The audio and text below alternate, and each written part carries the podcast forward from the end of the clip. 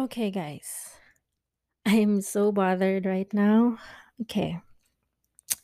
I'm recording this podcast because earlier today I got so bothered by something and um, my chest got tight. And okay, I admit I, I did cry. And um, it's basically some personal issues that I have and some also some um struggles that I have with myself, you know, with difficulty processing emotions, difficulty processing things and even understanding some stuff. And so basically there was a certain event that transpired earlier today that really bothered me and I want to run to some of my friends whom I consider my mentors and leaders, but I didn't.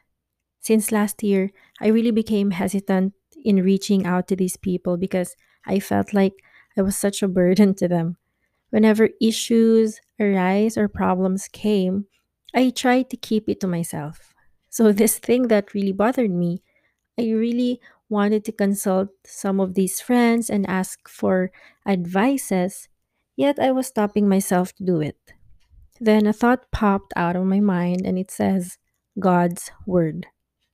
God's Word, God's truth. All things of this world can be learned and answered by the truth that only comes from God. All we need to do is seek God and read His Word. We can try to understand the incomprehensible and the unthinkable, but it's not always that we get to understand every bit of it. We should not always try to understand and comprehend things on our own. I have a history with this thing because I try to want to always understand things, but some things are, you know, meant not to be understood. So here comes the Word of God. So God's Word is there to guide us and lead us along with the help of the Holy Spirit.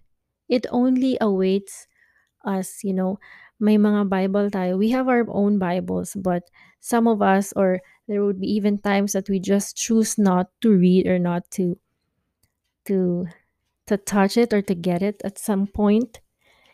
And yun, I know every one of us has a worldview because of the fact, of course, that we are human beings. I know that whenever trials are present, most of us choose to solve things on our own, trying out a worldly solution. And this only reminded me who the Lord of my life is.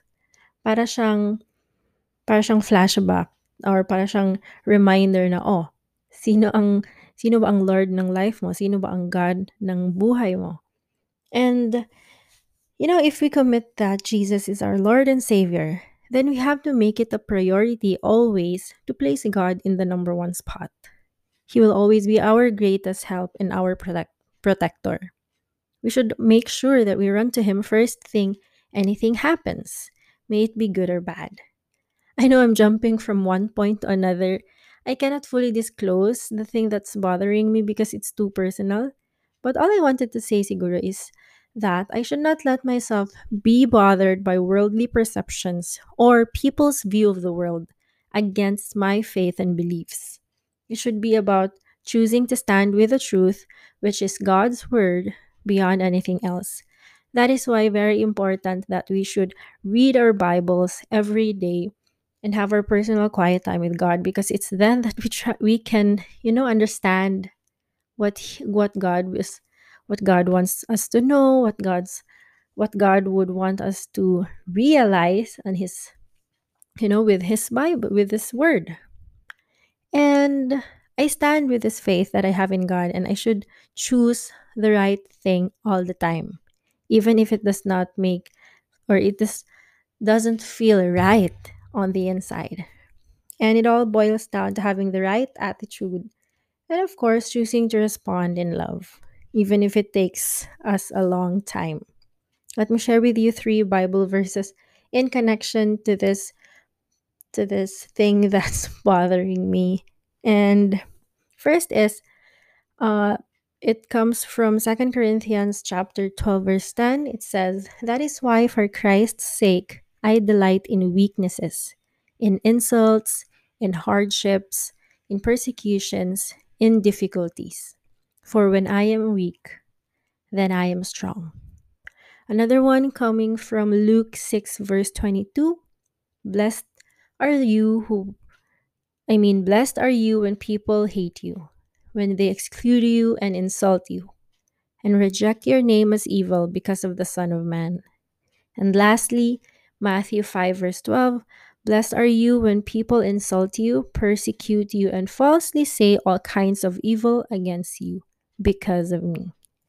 So I hope you learned something with this podcast that I recorded and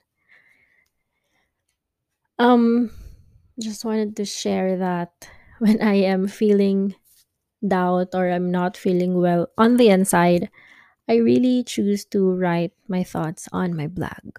Blag on my blog. I'm sorry.